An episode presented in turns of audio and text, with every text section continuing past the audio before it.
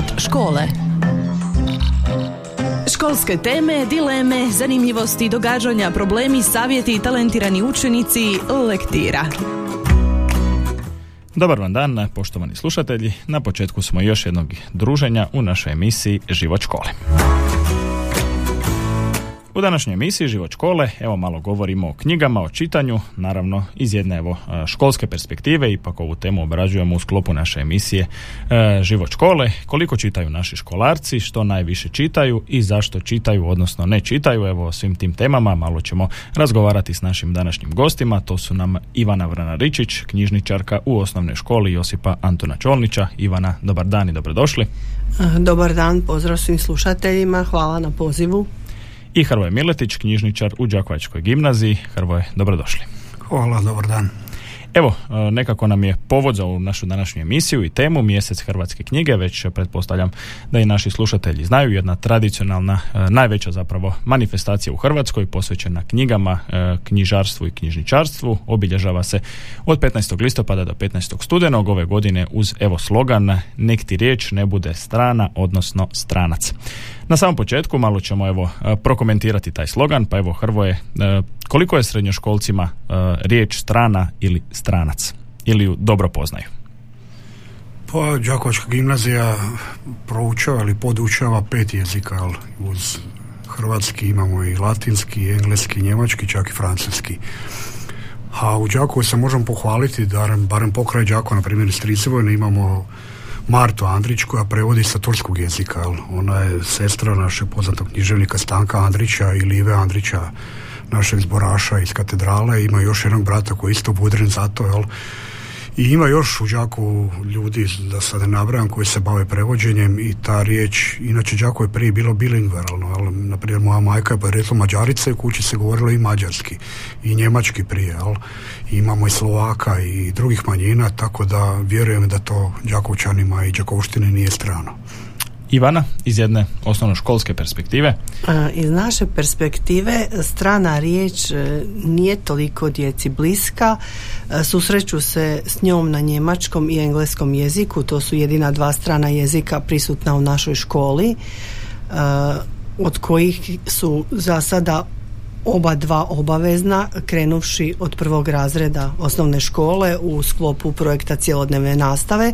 Ostali stariji razredi za sada imaju jedan obavezan jezik, to je engleski i njemački kao izborni. E, uglavnom se djeca rado odazivaju i na drugi strani jezik, ali kad je u pitanju čitanje literature na stranim jezicima, nešto od te literature posjedujemo, čak i slikovnice. E, djeca se baš ne odvažuju na čitanje tih knjiga, iako su prijašnje generacije znale posegnuti za stranim jezikom u slikovnicama i u knjigama za stariju djecu. Koji bi bio razlog za to? Evo recimo, e, susreću se u filmovima, u glazbi, općenito dosta tih nekih stranih faktora imamo koje djeca evo i vole i prate. Zašto ne vole čitati na engleskom, a dobro ga poznaju, pretpostavljamo?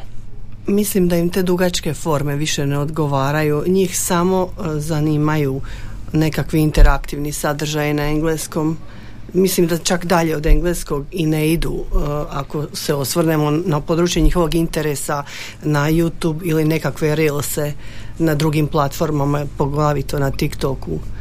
Jednostavno knjiga im nije više najbolji prijatelj, jedva da im je prijatelj, a ako je, onda su to knjige na uh, materinjem jeziku i ako je moguće nekakve kratke forme.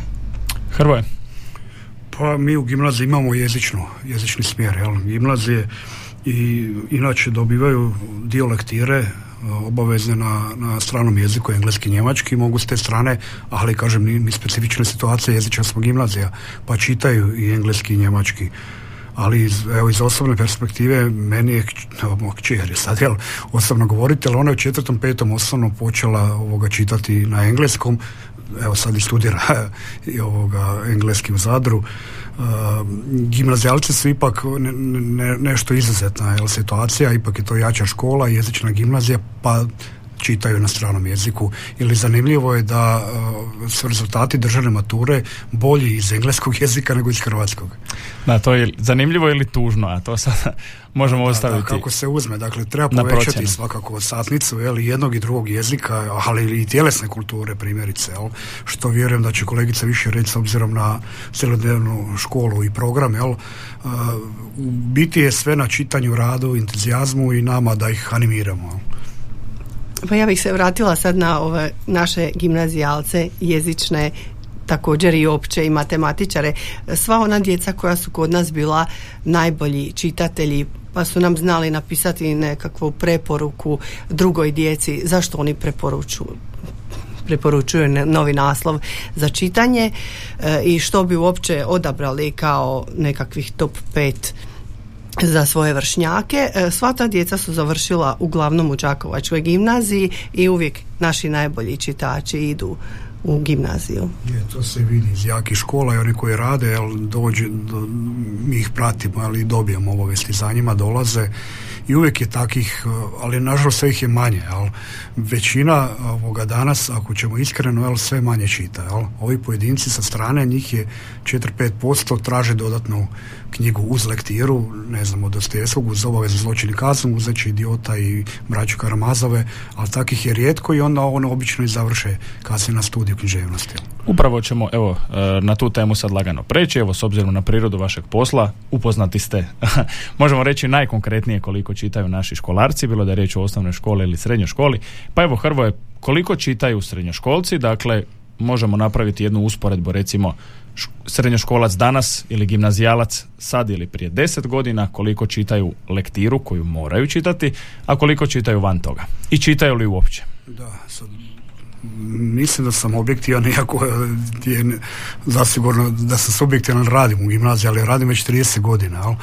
i prvih 7-8 sam predavao hrvatski i bio razrednik i satničar radio rasporeda sad zadnjih dvadesetak i više sam u knjižnici ali radim i druge stvari nažalost sve manje se čita al? za zadnjih 10-15 godina i mogu reći iz prve ruke jel, kažem i bio sam i profesor sad sam knjižničar ali i čan sam te državne mature za ispravljanje hrvatskog jezika u Zagrebu i još neki s naše škole, na primjer profesorica Nikolina Mandić, imamo egzaktne podatke, jel? a osim toga i sa bivšim ravnateljicom, sa Anđelkom Blažević gradske knjižnice sam radio neke ankete i znate ono kad učenici kažu nisam digao kod vas lektirao, ali u gradskoj knjižnici evo mi provjerimo, on uopće nije učlanjen u gradsku knjižnicu Ovoga, i uistinu se sve manje i manje čita. I taj opseg nekada, jel, kad sam ja išao u školu 80-ih ili kad sam počeo raditi početkom 90-ih, dakle bilo je čak propisano, bilo je 12 do 15 lektira za ocjenu odličan, jel? Sada je taj eh, broj da 6 do 8 lektira, dakle prepolovljeni. Evo, uh, Ivana, kakva je situacija u osnovnoj školi? U principu, kad uopće djeca kreću sa nekim uh, prvim knjigama, sa onim barem najjednostavnim dijelima? Kreću od prvog razreda, iako su djeca uglavnom upoznata s pričama i slikovnicama čak i iz vrtića i moram pohvaliti, ima jako dobrih primjera gdje djeca kažu da su im tete u vrtiću čitale. I čujem sada da se čitaju nekakve popularne knjige koje nama nisu poznate jer ne radimo s tim uzrastom. To su edicija Pino. Pino svuda putuje kao što je u neko moje vrijeme Maša putovala suda, tako da oni već zavole u predškolskoj dobi knjige. Postoji nekakva kultura čitanja koja dolazi iz obitelji, čitanje prije spavanja, e, i to je najbolje. Imali smo godinama projekt koji je išao u trećem razredu, to je možda neka prijelomna e, dob kad oni zadržavaju tu ljubav prema knjizi ili ju tek stječu e, i taj je projekt išao u, kroz ruksak koji bi došao obitelj, tjedan dana bi se zadržao, imao je knjige za roditelje, braću, sestre, djecu.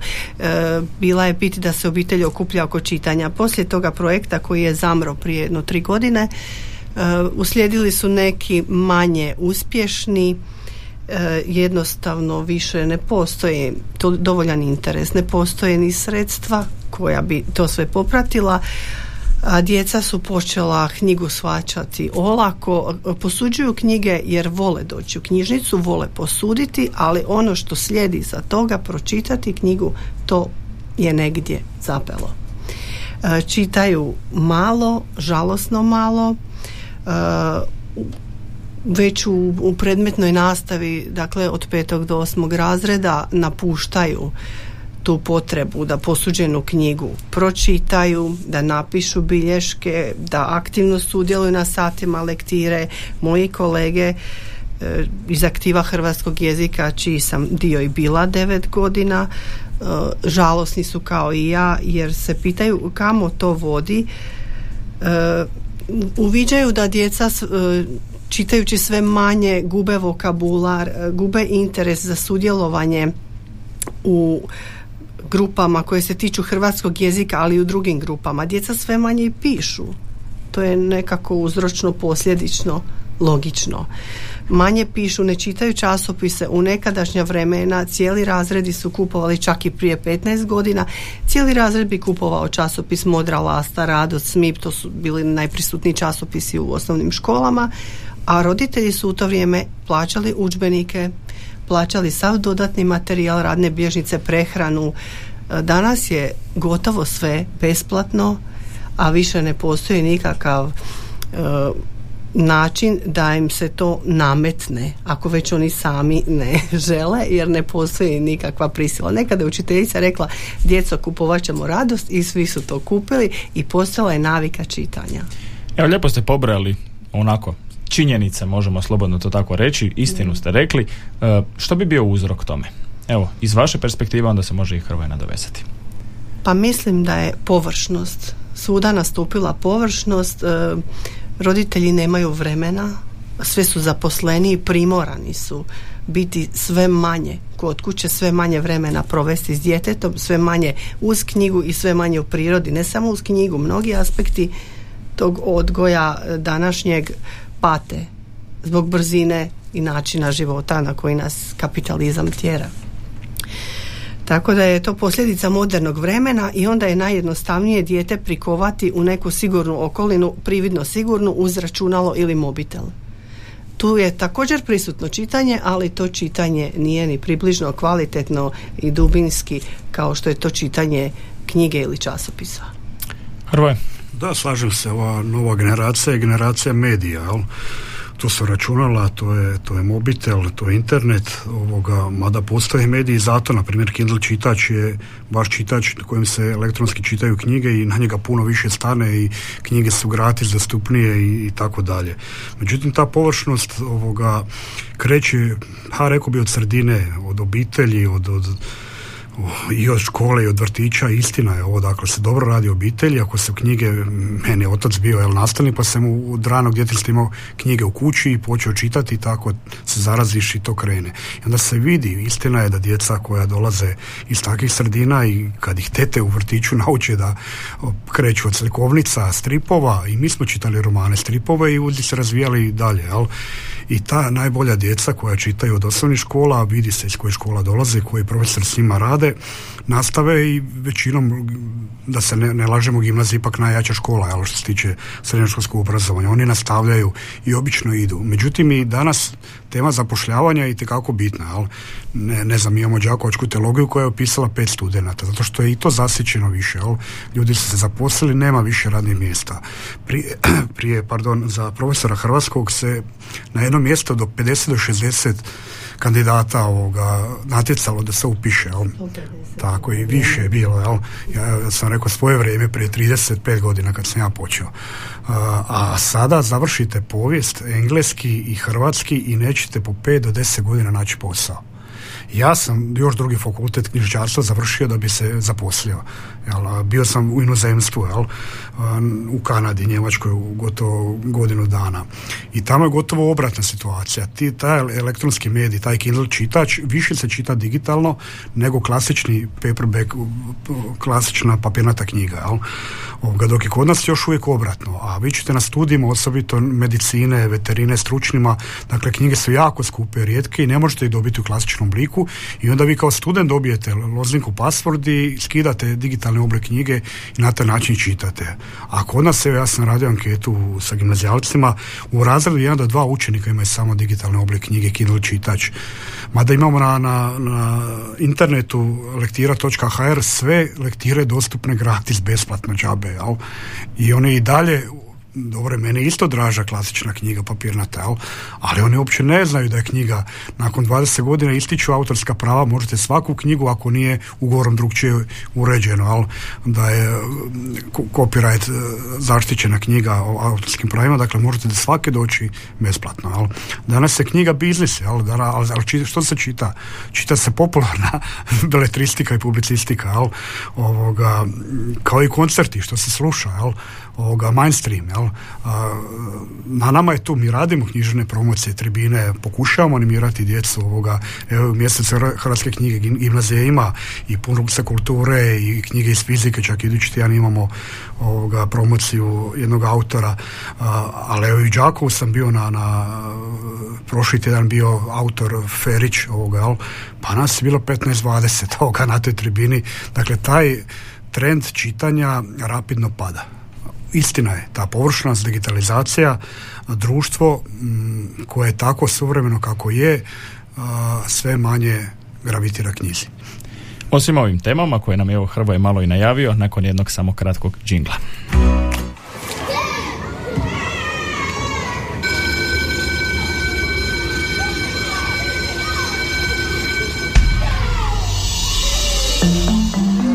Život škole Nastavljamo dalje s našom emisijom Život škole, nastavljamo s našim gostima. Evo malo smo spomenjali lektiru, sada ćemo malo e, detaljnije o tome. E, nije li tužna činjenica, evo ja govorim barem o vremenu dok sam bio školarac, provjeravalo se čitali se lektira. Dakle, evo, otprilike nekako je to bilo, imate taj taj rok da se nešto pročita i onda se, evo, e, možemo reći ili kroz nekakvo ispitivanje ili kroz nekakav ispit ili kroz malo dublji razgovor, vrlo brzo se shvati ko je pročitao kratki sadržaj, ko je pročitao knjigu, ako nije pročitao ništa. E, Hrvoje, koliko je to onako tužno poražavajuće ili je to ipak možda nekom i poticajno, eto, moraš pa ti se možda i svidi? Danas postoje takozvani repetitori, ona skraćena lektira i oni mogu s interneta ili tih knjižica to skiniti i pročitati. Dobar profesor će odba sa blic pitanjima doći do odgovora ko je pročitao istinu knjigu, ali sa onim ovoga offset zamkama, pitanjima lako se vidi jesi li načitan ili, ili nisi. Jel?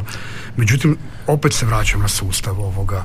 A ako je prije bila ta lektira 15-12 knjiga, a sad je, na primjer, rekao sam već u državnoj se komisiji za, za, za hrvatski jezik ovoga, osam lektorskih naslova. Dakle, opet je smanjeno. Dakle, podilazi se, smanjuje se taj kriterij na što je moguće manju mjeru.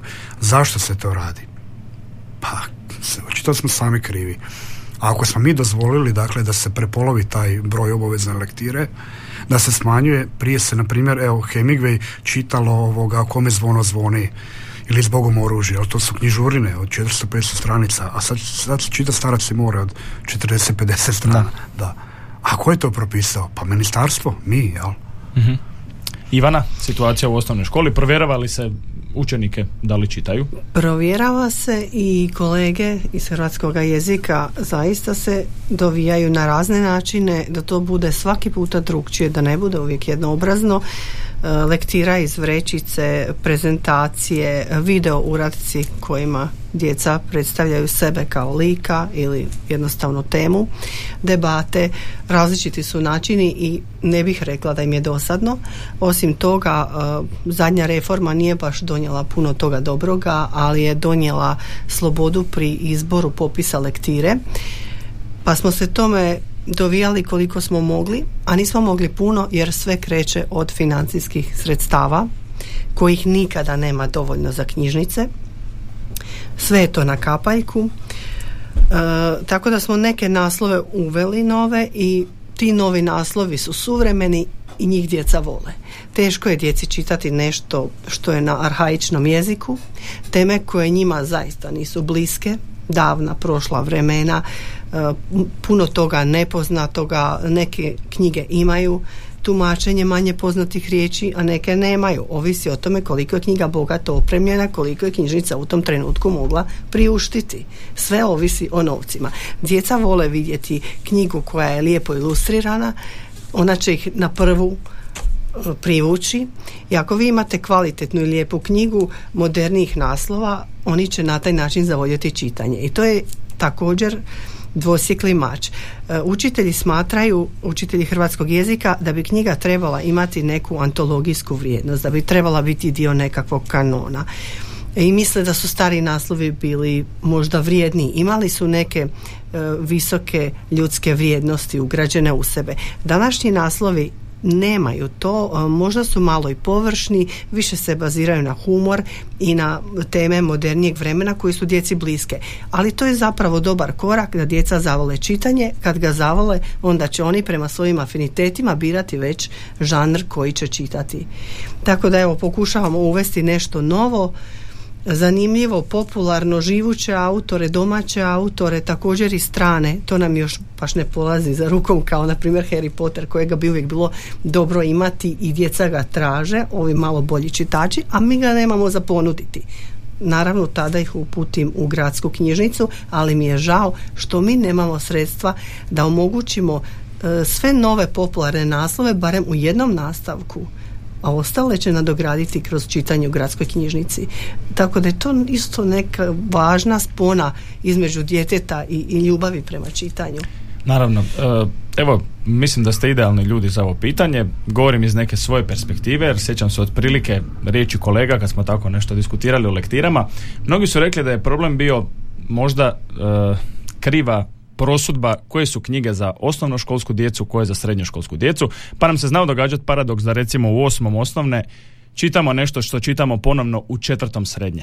Što je ipak, možemo reći da dijete s 14 godina i sa 18 ne razmišlja isto, nije baš uh, sadržaj jednako, kako da kažem, i čitak za osobu koja ima 14 ili 18 godina. Je li se to riješilo tom reformom koju ste spominjali? Ili i dalje postoje tako neke situacije gdje jednostavno dijete pročita knjigu, možda ju ne shvati uopće ni poantu zapravo. Ja sam, rekao sam već preko 30 godina u tom školstvu i otac mi je bio i njegovoj preci i, i tako dalje.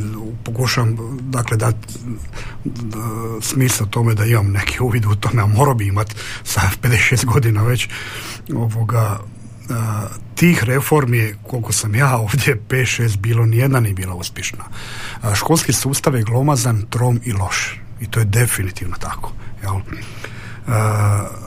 Politika koja se svake četiri godine mijenja kreće iz početka kao da su oni izmislili sve, ne gledajući ispred što je bilo, ne sagledavajući budućnost koja je pred nama. Jel?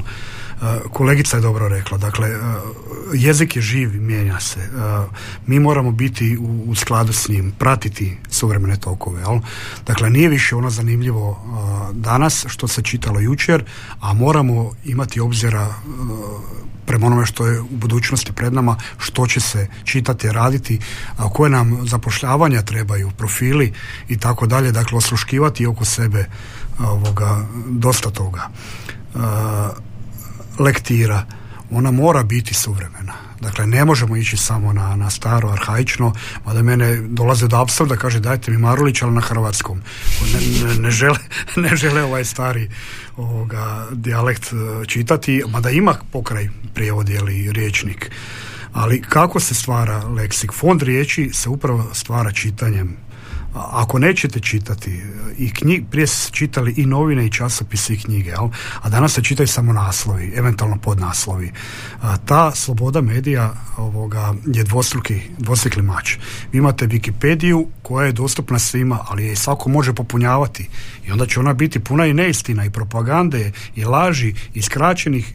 Oni uzimaju te stvari iz prave enciklopedije, ali skrate i sažmu i ispuste bitne stvari. A neki opet namjerno stave unutra krive stvari. Jel? Ovoga, dakle, nije sve što nam je ponuđeno, što je gratis, ovoga, nije, nije dobro. Ta Wikipedija je puna u sreći gluposti i neznanja. Da. Ivana, kakva je situacija u osnovnoj školi? Evo, žele li se djeca na tako neke stvari da im nešto ne odgovara, da im je nešto previše ili da nešto nije primjereno na njihovoj dobi?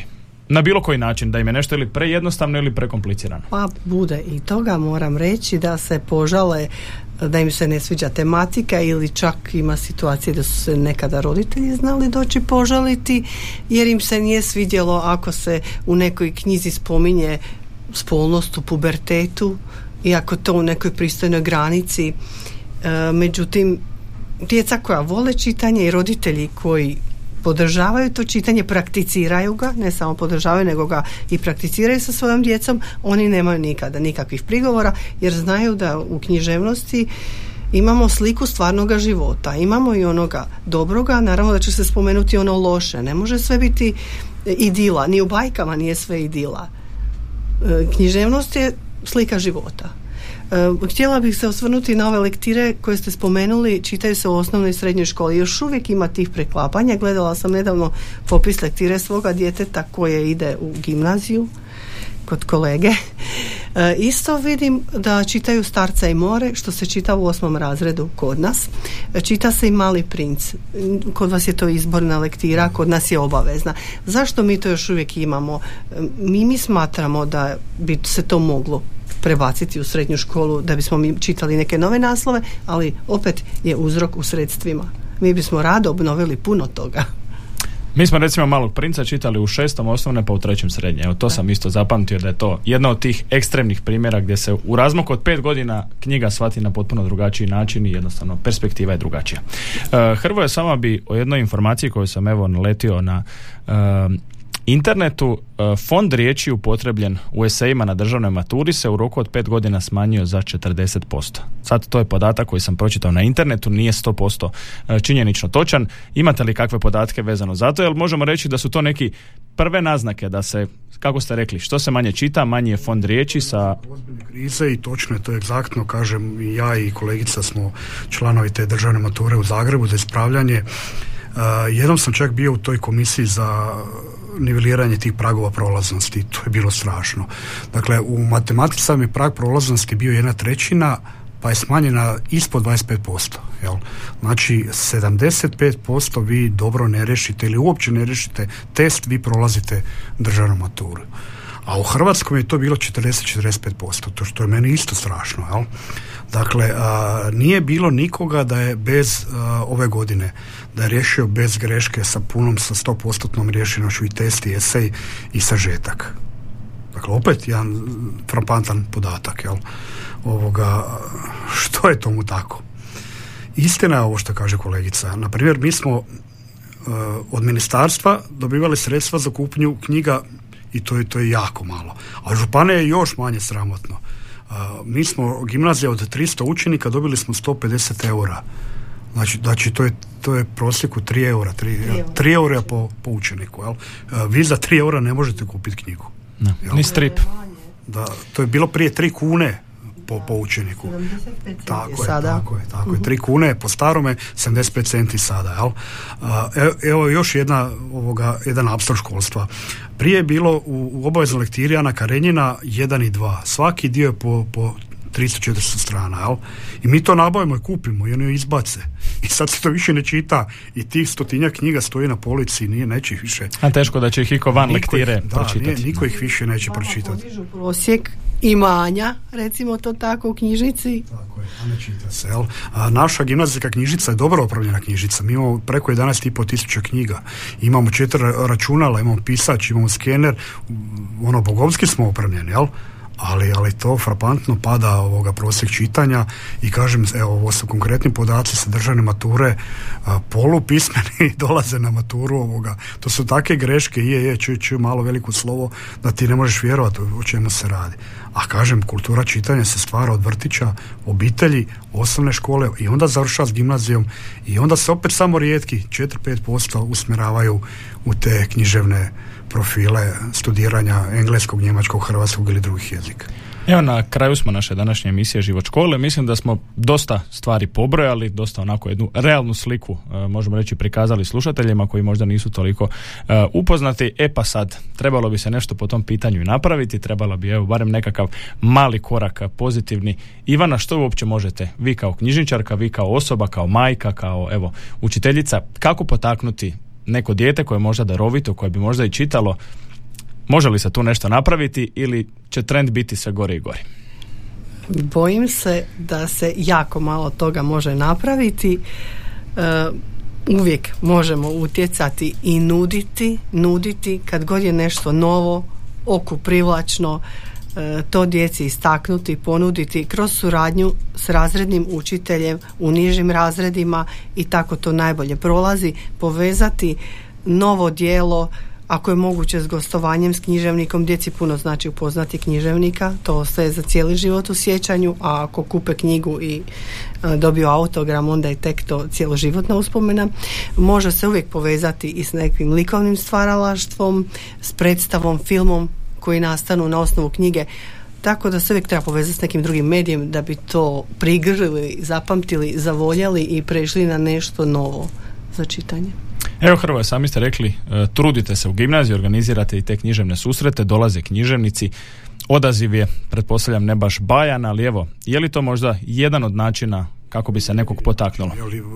knjigu treba promovirati, čitati, nuditi, da ne kažem nuđati, jel, ovoga, ali evo mi u mjesecu smo Hrvatske knjige, mi ovaj idući tjedan idemo na Interliber i naša škola to čini već ovoga treće desetljeće. Dakle, ide nas preko tri stotine gimnazijalaca zajedno s profesorima, ima nešto gostiju, jel?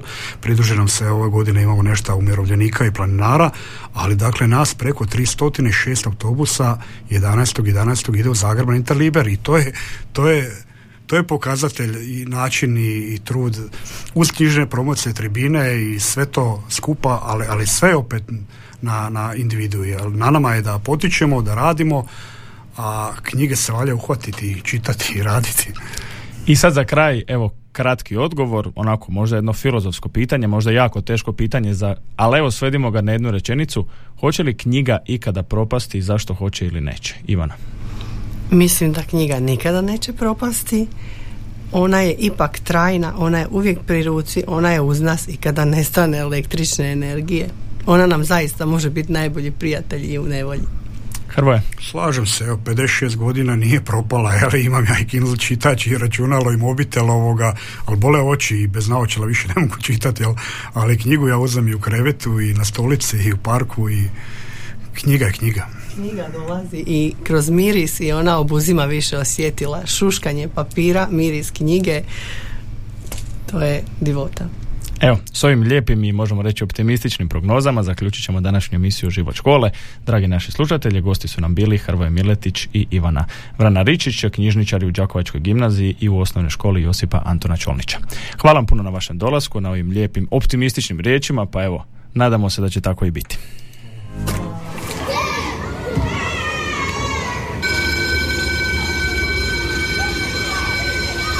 Slušali ste emisiju Život škole.